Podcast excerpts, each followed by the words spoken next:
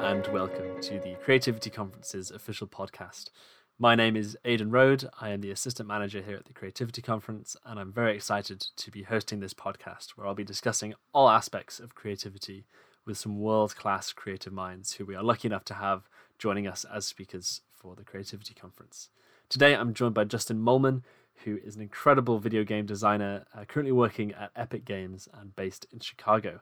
Justin, how are things? How are you doing? I'm good. It's not the first week, but it's the first week really back to work. So it's just slammed. 2022 is going to be crazy. Yeah, Tech-wise. and uh, for sure, yeah. Uh, you delivered a, a really amazing uh, presentation for us back at the Creativity Conference in August 2021. How did you find the Creativity Conference? Did you manage to attend any other sessions? Uh, I, I I popped into some of them. I really enjoyed it. I, I've been like, uh, you know, I was put onto it by uh, Dell, who I work with, and it was just really great to see what the conference was, was it about. Was just pushing more like creativity, regardless of of what your discipline is and your focus industry wise. So it was really cool. And then, um, you know, I, I'm going to be part of the 2022 conference, which is going to be in Iceland, which is amazing. Uh, and I've already started to loop in some people I've worked with from other industries who are actually going to be talking as well. So it should be pretty fun. Yeah, I, I can't wait for Iceland. It's it's going to be amazing, but Yeah. we'll get to I'm that. We'll get to that. It's that. a bucket list. Yeah. Yeah. So with your, you know, you're starting out again a fresh 2022. It's Yep. it's just beginning. What are some of your sort of current creative projects that you're working on that you're particularly excited about? Ooh, yeah. So um, if you happen to catch my talk last time, and uh, uh, I do many things. Uh, most recently, I um, so I'm in charge of the uh, the education for game development using Unreal Engine, um, specifically for the online portion, and I help with other aspects. So there's been a big push on everything we're doing since Unreal 5 is coming out this year, um, and I'm focusing more on the game development aspect. But uh, most recently, before the year ended, uh, I took over uh, all the learning stuff for ArtStation, um, which is a really great, um, huge website, very influential, um, a lot of amazing artists on there. So, um, whereas I'm dealing with more Unreal stuff for Epic, uh, for ArtStation, I'm dealing more with um, everything, everything from Blender to illustration to uh, virtual production, visual effects, animation. Just again, working with high tier studios, schools, students, and professionals to create content for training and for education. So that's been really fun. Um, you know, we're kicking off uh, another Rookies Award, will be our, I think, our 12th one uh, in March 2022. Uh, we got some really fun sponsors. We got some really cool categories, and you know, it's it's just always a fun time. But it's busy ramping up to it. But you know, last year we had almost 5,000 submissions, so it's a lot of stuff to go through. Um, and then, uh, yeah, I mean, I, I I'm teaching um, as a mentor still with this online school based in Australia, CG Spectrum, which has been really fun. You know, um, we've been kind of tightening up our our relationship with Epic Games and some other studios to just be more efficient and deliver higher quality content. And it's all remote schools, so I'm a big fan of everything that they've been doing. Just because you know I've been teaching for 15 years now, on and off, and you know I like teaching in person, but given everything with the pandemic and just how being able to work remotely, but also the school is is small enough and agile enough because it is remote that it can kind of pivot when it needs to with uh, tech trends, which is uh, it's it's needed. It's very needed. Um, and then um, you know, last year we we ended pretty strong. And then one of my fun like I love all those jobs, but uh, one of the most recent things I've been doing for the last like three years is I'm the um, that bass player for Metallica is a, a creative assistant, but I also manage his son's band, Ottto. It's three T's. And it was really fun because in December, I got to go out to San Francisco and be part of the 40th anniversary for Metallica. They played two really big shows. And um, Ottto, we, we played uh, two shows as well, which were kind of like they, they played, Ottto played on Thursday and Saturday, Metallica played on Friday and Sunday. And it was, um, the Saturday show was was really fun because it was those of you who are a metal or thrash fan or fan. It was it was um, James, the singer of Metallica's son, has a band, Bastardane, and then uh, Lars, the drummer, has a there's his son has band. Uh, he has two sons, and they have a band together, Taipei Houston, and then it was Rob's son's band. So it was just really cool to see all this energy from these like world famous metal legends, but then their sons and they're really good. So you're seeing like the starting energy and you're watching them watching each other and you're seeing like they're at they're watching their sons because it was like this one stage performance and you get to see them all watching their kids with just super like all this amounts of pride. But they're 40 years into the future and then just all the creativity that took them to that part and i don't know. It was just for in, ter- in terms of creativity i just left there like this is amazing. Um, and it was really fun to be part of that and uh, kind of geeked out and and and got myself a, a, new leica camera one of those like q2 monochromes nice. and i was able to shoot it all um, and uh, they shared all my stuff, which was really fun. And and now I'm like, I'm looking forward to shooting uh, more this year, and I'm, I'm already kind of do a couple tours on the side with a couple different musicians, uh, pending if um, the pandemic doesn't go well. But it's been fun. I mean, the one thing I've always been really lucky to to have is like this nice balance between teaching and game development and like working in the creative industry in terms of illustration and all other fun stuff, and still doing the music and everything else. And um, you know, we released eight comics and four books last year. Like I have a couple of them like right here. Like I released with like my, my buddy and a couple other stuff. Yeah, there's my name right there. There. Um, with heavy metal. Um, so I, I do I still do editing with them, but we released a lot of content in the last like 14 months and you know it, it's hard to make it insanely profitable during a pandemic, which has like paper shortages, delivery issues, and all our supply chain stuff. But to just get it out is fun, and it's it's like a um, you know a little feather in your cap, and it, it's more or less the learning process and actually seeing it through is really really fun. Because um, I'm I'm big on uh, can I do that, and then you learn it, and then you do it, and you're like, oh, this is really fun. So but there's yeah, there's a lot of stuff. Basically, Unreal Five is going to be a big thing for 2022. Yeah, that's that's a really nice sort of mix variety of, of things that you're working on. Um, oh, and, and find... so many other stuff overlaps too. Like yeah, unintentionally. It's just it's great. Did you find that the the pandemic working through lockdown thus far has sort of creatively enabled you to do certain things or sort of stifled other aspects?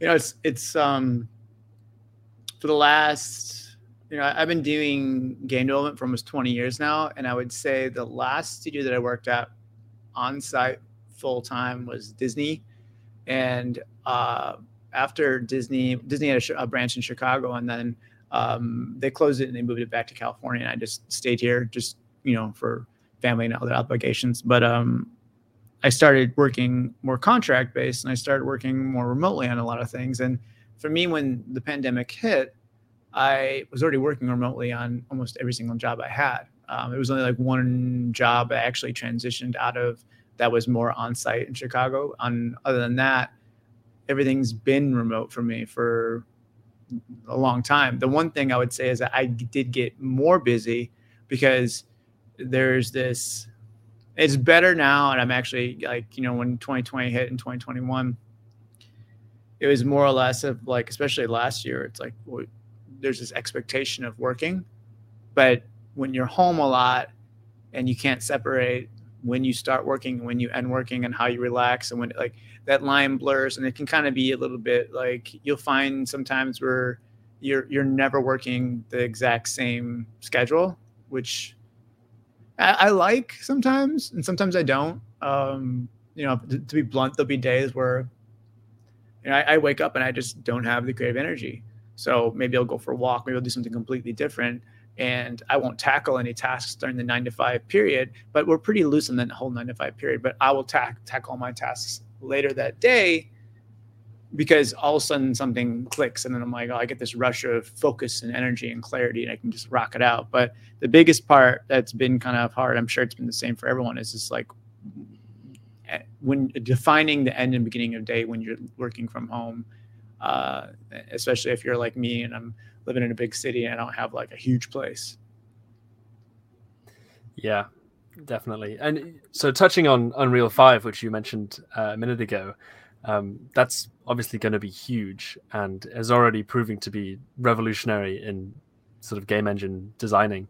Um, can you go into a little bit more detail about um, exactly what Unreal is for people who might not be familiar with it and how yeah. it is going to be so unbelievably enabling creatively? Yeah, I mean, it's uh, it's um, to start with, it's always been a, a game engine. You know, Epic is Epic, I think, is always known, especially nowadays, is more or less known for by the public for Fortnite. Um, and before that, they had a really strong series of Gears of War, and they also were doing this uh, online uh, Unreal tournament. And um, when I was younger, they always did like another series, Jazz Jackrabbit, and they've been around for a long time. They've been around since '90s, um, early '90s. And at one point, they decided to start making their own game engine, Unreal. And um, just like a lot of engines back in the day, like um, I think Team Fortress had some, and you know uh, Doom with their ID Tech, uh, there there became these engines that people would share, and other people, creatives, um, hobbyists, students, or people in the actual industry would go ahead and create their own. They were called mods. Um, they would do their own like interpretations. You know, uh, I think um, Valve is really popular because they did that. Uh, they had the mod that they did for Counter Strike that a lot of people actually downloaded and they tweaked into their own thing, which I, I could be wrong, but I, I mean, I feel like uh, I've heard that a lot of the people who created like Left 4 Dead and um, uh, a lot of the stuff like uh, um, not Half Life, uh, it was like Left 4 Dead and Portal um, were just people who are taking their mods and messing around with them, and they were found, and then they hired them and let them fully develop stuff. So basically, Unreal Engine is uh, it's a it's a really really amazing game engine. I've been doing games for again since PlayStation One, and I've worked at a bunch of different studios and you know, in order to make an actual game, you have to take everything you're making, whether it's in Maya or Max or Photoshop or Substance Paint, any of that stuff, it has to go and get input into what we call a game engine, which essentially becomes like the stage of like whatever you're, you know, you're importing all this content, you're staging everything, you're setting up all the animations, interactions. Um, and you know, there's a lot of big studios like EA, Ubisoft, and whatnot that have their own internal studio, uh, internal engines, but Unreal, I feel like is one of the strongest, if not the strongest, out there because it's been consistently like it's just not only is it like their whole focus is that we have like a huge division that's just the Unreal Engine, but like it's they they don't just make an engine, they make an engine and they create content with it. You know, Fortnite, Gears of War, all this other stuff was made using Unreal Engine, um, and they really are big supporters of you know third party studios that are using that content as well. Um, and a lot of indie games and bigger studios are actually using Unreal to develop content. I know, um, what was it like Cloud Chamber up in Montreal is using it. So is uh, Striking Distance. And there's there's there's, a, there's tons of studios. Um, but the one thing that's really amazing about Unreal Engine, in my opinion, is just the lighting and materials and everything else that it does to visually make things go. Um, it's it's user interface, it's scalability, and I've been using it since 2005.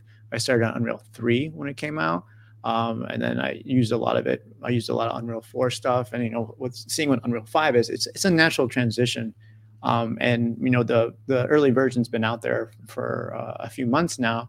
And if you noticed uh, anything that was released in, the, in December, it was that Matrix demo, which is playable on your actual Xbox or PS5.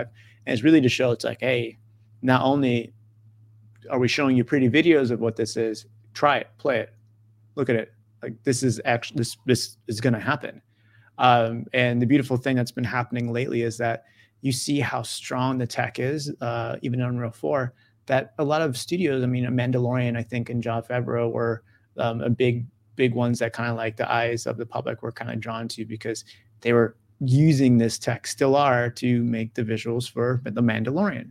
And there's a lot more movies and studios that are doing the exact same thing which is fun because uh, when I started and I was working on PlayStation One games, it's like you look at the game art and you were like, that's the same time when like Lord of the Rings and all these amazing movies are coming out. They couldn't have been further apart, like video games and movies quality wise. But then you know you see things now, and ironically, uh, they just used Unreal Five in the new uh, Matrix movie for some of the background content. So it's it's like 20 years and boom, look what changes. And all, I mean, I'm I'm very curious to see what's going to happen 20 years from now. You know what I mean?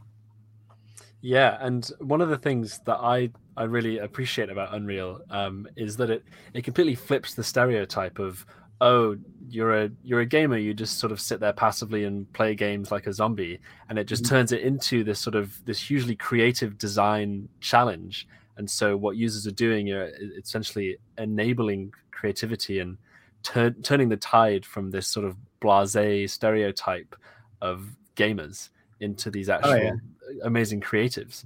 So is that something that you behind the scenes are sort of consciously aware of and driven by, or is this sort of a side effect? I think it's a little bit of both. I mean, I think you know I don't have anything to do with the actual development of the engine. That's for people far smarter than me and talented.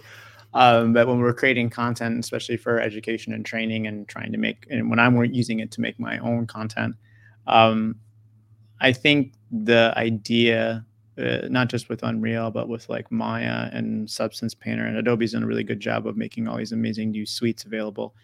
It's it's um it's making tools so they feel like they're a natural extension for the person using it. So that way they aren't, you know, when I'm teaching people or when I'm trying to train someone in a studio, I don't want them to think about everyone's always gonna be like, hey, I got this amazing idea and I, I get frustrated because I can't make it. Like, yeah, it's it's like you walking into like uh, a wood shop and being like, well, I'm going to make this amazing rocking chair, but you've never been in that workshop. You don't know what tools to use. You've never built anything and you don't know what the tools are called or where they're located. And then that's what happens with a lot of people when they're trying to get into visual effects or games or any of that stuff. Like they all, everyone's like, I got these great ideas. And I'm like, everyone's got great ideas, especially when you go to a studio. Everyone walking around the hall has amazing ideas. Everyone does but we just don't say them because we know that our tasks are at hand and we're looking we're focused on the larger picture. And there's a time and a place to really like allow your ideas to shine. You have to kind of have these tool sets that allow someone that has that creativity that has that vision in their head to be like all right cool hey here, here's unreal for example. You can we have, we have all these amazing matinee tools. You can place cameras. You can like literally you can recreate like you shooting something live. Um, we have like these amazing light rigs inside there. We have this uh, ability for you to take existing content using the Quixel bridge, import that in there, and, and make up your own scenes. Uh, it's like everything's there. And if you want something more specific, yeah, you can model it, unwrap it, texture it, paint it, throw it inside there. Or you want to have a more specific character, again, model, rig, animate. But we do have a lot of stuff, and that's why Unreal's marketplace is really amazing in my opinion as well because there's a lot of content and they give away content every month and they give away content every like there's free content constantly on there. Um, and so not only are we giving away an engine for free we're providing education for free we're giving you content for free so really trying to enable people to be very very creative to see what they can do. So it's one of those things it's like not yes you still have to make sure you know your way around that workshop. But now we're not you could, in theory, not in theory, and, and in practice, you could create amazing things without actually modeling or sculpting or texturing or rigging or doing anything like that pretty pretty fast. And obviously the more time you spend with it the more you dig into all the features and tools you're going to get better you're going to make to do some uh, insane stuff. But you know i think people also have to realize like less is more you're one person and that's a, there's a reason why when you go to see like a movie or you go to play a game their the credit list is as long as it is and why the budget for those movies or why the time periods take that long for a game to get developed. It's like, what do you expect? These things don't come like there's a lot of work and so much work that's thrown away that you just don't even ever see because a lot of it's just throwing stuff against the wall and seeing what sticks. And on what sticks still has to get developed and iterated and figured out. And then the biggest frustration, especially from game development, is when you take all of those disciplines, all of those files, and you push it to like one final file that's getting pushed into the build, something's going to break. And, that's where people hear the term crunch. And it's like, no, I mean, some people will crunch um, because maybe something isn't planned correctly or, or, or something pops up that's unpre- uh, like, un- like unexpected.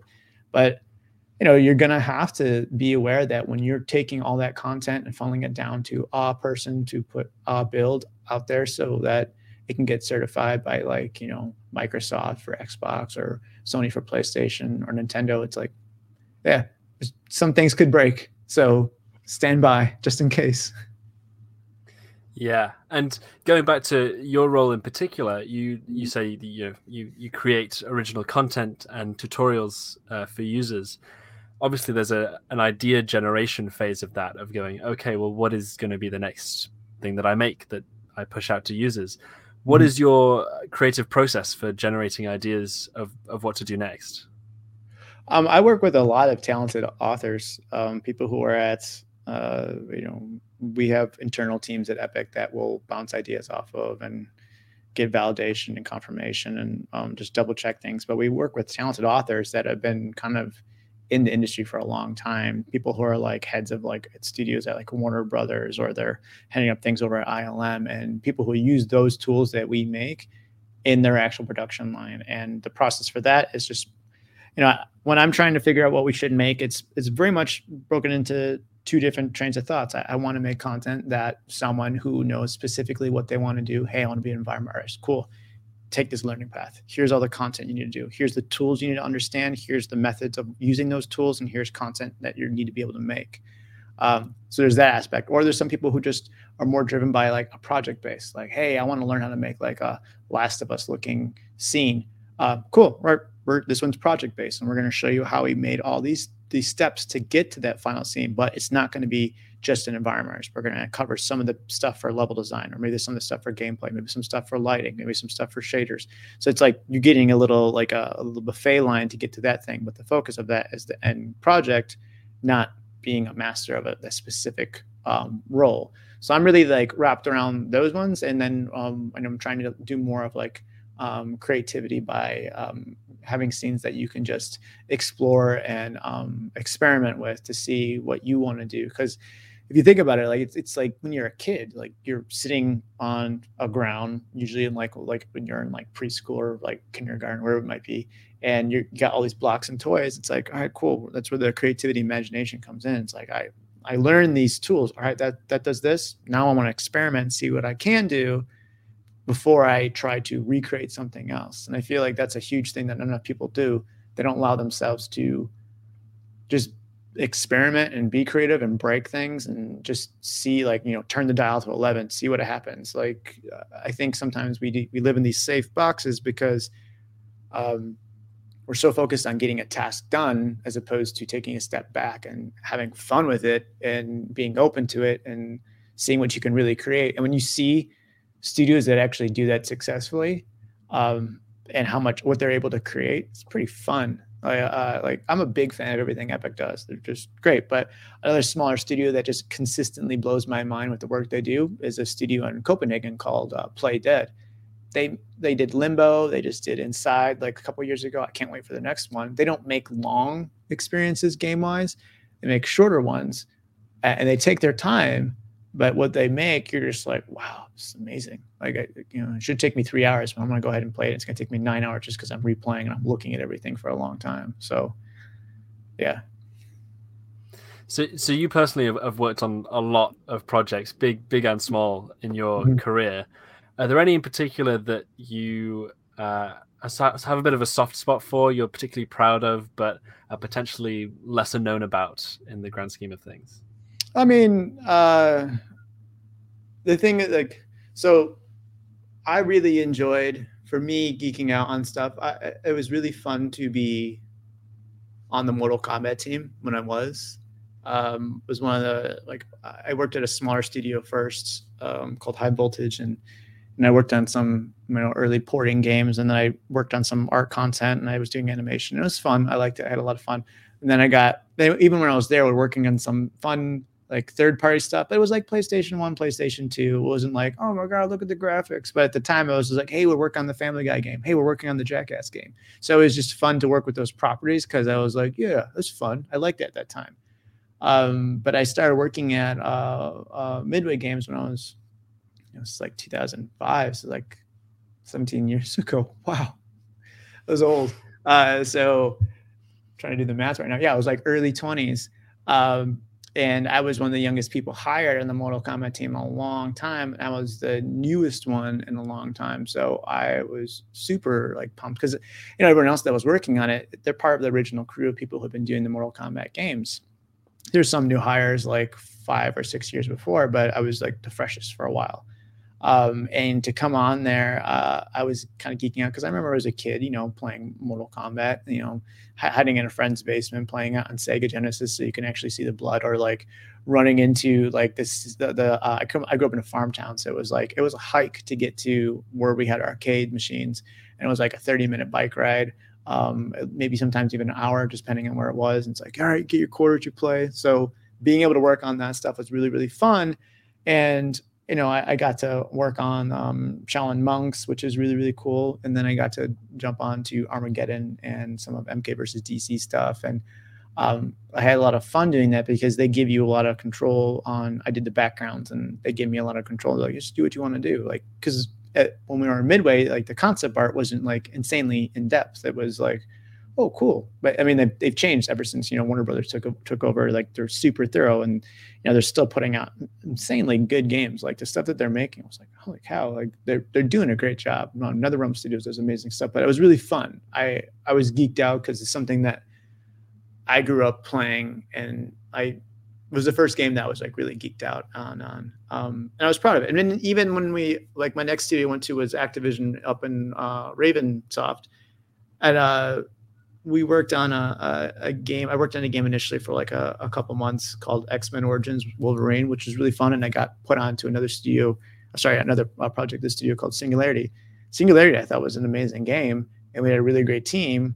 It just came out. It was one of those things like when I was working at Activision, um, I jumped onto the Tony Hawk projects next, but it was during this big like, oh my God, Call of Duty, oh my God, Destiny, where like everything else that Activision was doing just they stopped paying attention to it. They didn't push the marketing into it. They didn't push the money into it. And it was all like everyone, everything was Destiny and Call of Duty. So unfortunately, we had these amazing projects that like uh, even when I was at Midway, we did this amazing project called um, Stranglehold, which was the first time, ironically, I was using Unreal Engine. That you know, it, we just didn't get the support that we wanted to get, and even at Activision, like when we're working on those, because I worked on a bunch of Tony Hawk games, we just weren't getting the support that we were promised that we were going to get. And it's unfortunate because we had amazing teams, and it's like, all right, Call of Duty, and it's one of those things that people don't understand when when a project comes out and someone like a fan's like, oh, this game's not that good. It's like, yeah, I, we know it's it's usually the publisher's fault uh, or the marketing side. Like there's internal sources, yes, that sometimes will hiccup things, but it's ultimately the people who are controlling the schedule and the finances that are like, no, no, no. And that's how it's also marketed. And um, I feel like things have been getting better in terms of like the relationship between developers and the marketing department of a publisher. But there's these times where I remember when I was working on Mortal Kombat games too. It's like you'd see marketing doing something. It's like you have no clue what we're making, yet you're trying to market it, and we're wondering why the game's not because there's like this complete disconnect. Um, but uh, I was really proud. I was, I was honestly super proud when I got uh, I started working at uh, Disney, and I, I, thought that was really fun. And we were working on a bunch of cool stuff. And I was working again. It's one of those those scenarios where I had, I was working again with a lot of people I had worked with in the past, and I was fun. And like here's something about getting your check from Disney and seeing like a your your your ID card saying oh you're from Disney. Like so it was it was you know it's Disney, and that was a really really fun time too. And you know, there's been a lot of uh, I worked with a lot of indie studios along the way because you know I, I tried to. I've always been based in the Chicagoland area, so like there's not that many studios, and you're trying to get what you can get. And um, eventually, you know, I, I got lucky and I landed with Epic, and it's been almost three years, and I'm super happy with them. Uh, great studio, great people, um, and yeah, outside of your career, what are some creative outlets that you do um, in your spare time that keep you creatively fulfilled or help you sort of relax? Um, you know, I like to cook. I think it's the opposite of what we do. Um, you know, you leave a computer and you try to do something that you can actually interact with. And like, I think cooking, being able to touch, taste, smell, hear, see, it's like you're engaging all your senses. Um, it's really relaxing and gives me a little bit of control. Um, I, I, really like taking photos, photography. I've been lucky enough to shoot for bands like Metallica and Nine Inch Nails. I've been on, I've gotten dragged onto tours where I'm like, how the heck did this happen? Um, and I started doing photography more because um, I like to go outside and just look at things. Uh, my my my biggest skill set is uh, still world building environments and lighting and texturing and all that stuff. So when I'm especially when I'm downtown or if I'm traveling, I like to just look at things because I'm like, how did they make this? Why did they make this? What's this decision here? And I used to do construction growing up. I grew up on a farm, so like I'm familiar with how a lot of things are built. And then you start to think about the science behind why something broke down, or like even the story about why is that leak there? Why is that crack there? Um, those are the things that you look at a good game, a good project, a good movie. Those are those little details that make or break a scene, and they'll take the viewer or the player and make them feel 100% immersed into what they're doing, and almost completely forget that they are playing a game because they're just so sucked into exploring that space. I think, you know, Last of Us does an amazing job of you know creating real world um, environments that you feel like you're sucked into, um, and to avoid being that person just stares outside. Just you know, I, I picked up and I started doing photography, um, shooting more like street photography and then like um, architectural and like landscape details. And I started doing the more music stuff because I've always worked in the music industry on and off for like the last 20 years, whether it's just you know engineering or um, design or whatnot. And you know, it's it's been fun and photography and cooking are huge things, and just you know travel and walking you can't go wrong with like uh, it's the my biggest advice to anyone who ever gets stuck creatively go for a walk just go for a walk the air the fresh air getting your blood moving and then just looking at everything around you it's how can you not get inspired and allowing the the subconscious the yeah. subconscious mind to sort of continue to process things even when you're not actively thinking oh, yeah. about it and, and, and honestly that's um and that's what made me you know I go for walks a lot, and it's not because I don't want to. It's, it's not like I'm not working. The minute I go for a walk, I'm thinking about what I have to do, what I will do next. Instead of staring at a screen and sitting down, I'm going for a walk and I'm figuring out as I'm walking. So when I come back to sit down, I got more energy, I have more focus. Because sitting down and staring at a screen, it drains you. It, it really does. it shouldn't, but it does. Yeah, without a doubt. And talking of travel, Iceland, August 2022. It's oh, yeah. hopefully going to be, a, a, well, it is going to be a spectacular event. Uh, it's going to be fantastic that you're going to join us, all things going yep. well. And uh, is there anything in particular that you're excited about regarding Iceland other than everything? I mean, excited. I'm, I'm excited to meet uh, uh, everyone involved with the conference. I'm excited just to be in Reykjavik and um, I'm excited to do some talks, um, meet some people, engage, and like you know, I, am I'm, I'm big on creativity. I think the reason why I like it is because um, friends will like friends that know me know that I love everything I do, but you know, friends that are like, why, why does it always seem like you're working? I'm like, I'm not. Like, I've been lucky enough to find things that creatively interest me and challenge me and find ways to get paid doing it. So it's like you called a job, but it's me. I'm enjoying everything I'm doing. So uh, I'm excited to like share ways of like how I was able to do that. And, you know, because I came from a very, very, very, very small farm town in the middle of nowhere. Um, and I was like the first person in my family to go to college. So, you know, it, there's, there's things that you can do regardless of the, the circumstances that you're born into or around you. And I'm excited to share that stuff. And then also, yeah, I'm gonna I'm gonna stay longer. I don't know about you. I'm gonna stay longer and explore uh, Iceland and bring my camera and just shoot and chill and see all that beauty. It's, it's one of it's a bucket list place. Yeah, it's and it's a photographer's dream. I oh yeah, yeah. The photos yeah. I got from my time in Iceland are just some of my favorites. Yeah. So it's it's going to be amazing. And yeah. on the subject of creativity, final question, uh, a fairly open-ended one and easy easy to ask but potentially difficult to answer. But what what does creativity mean to you in your your field? I think it's honestly there's a really great talk that came out in 1991 by John Cleese, who's obviously like Monty Python. He's a comedian yeah. legend. Um, and he described creativity as it's not a skill set, and I would agree, it's not a skill set. It's uh, just a way of thinking. It's a way of operating. And a lot of times, people, I think I mentioned earlier, and like he mentions in his talk, people are so focused, especially in American culture, of like get it done, get it done, get it done, get it done, get it done, that they're in this closed mode they're not allowing themselves to be creative. Um, they're not allowing themselves to play and have fun and sit with a problem. Uh, and there's this pressure that everything has to be perfect the first time around. And they're and even with their scheduling, when I would sit there in meetings and someone would be like, "Oh yeah, this prop will take me like two hours," and in my head I'm like, maybe to do it once, like I would say it would take me eight hours because I would do it multiple times. And I'm assuming that maybe something will pop. Maybe, maybe one day I don't feel good. Maybe my tech, my, my computer like sputzes out or something like that. So I think creativity is just any person, regard, regardless of what industry they're in or what age they're in or who they are, just allowing themselves that time and the to remove the pressure or expectation of something being amazing off the bat and just being like, all right, cool, I'm gonna have fun, see what happens, and I'll try this, and if it doesn't work, I'll try that, and then learning from each approach, uh, so that way, you know, that's where you truly get to something good. It's not a, this expectation of this is gonna be amazing. I'm gonna do this and this and this this, and you're you're doing it just because you're anxious and you want to get something done. And you don't want to have a pile of content on your plate. That that's not creative to me. That's just you being in a closed mode, trying to get these tasks done because it makes you feel anxious because you said that you would do something. Because, and I know that in every scenario, there's maybe you are have maybe you do have a boss that's like you have to get everything done, or maybe there is a scenario. So it's not usually all the time on the person, but it's like we just have to change the way that we operate and allow ourselves to be in this mode of creativity. So, you know, if I'm working on a scene cool, I'll try it this way. I'll try it that way.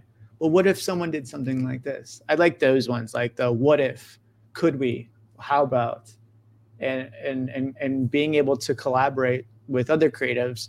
And I, I think what makes them creatives, especially at a good studio, is they will ask those questions. They will look at it and they won't push you. They'll take a look at what you're working on. They'll really look at it and think, and they'll ask you certain questions that make you think and collaboration will often work into making the best scenes. And you know, there's some studios out there that get a bad rap because they're like, oh, they're always crunching, and I'm like, ah.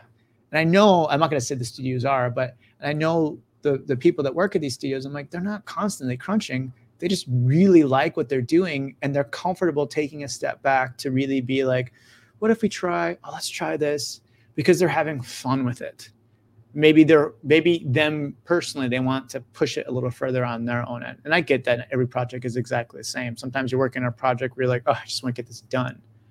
But I, feel like creativity is not a skill set. It's just allowing yourself to be in a state of mind where you can have fun with what you're doing.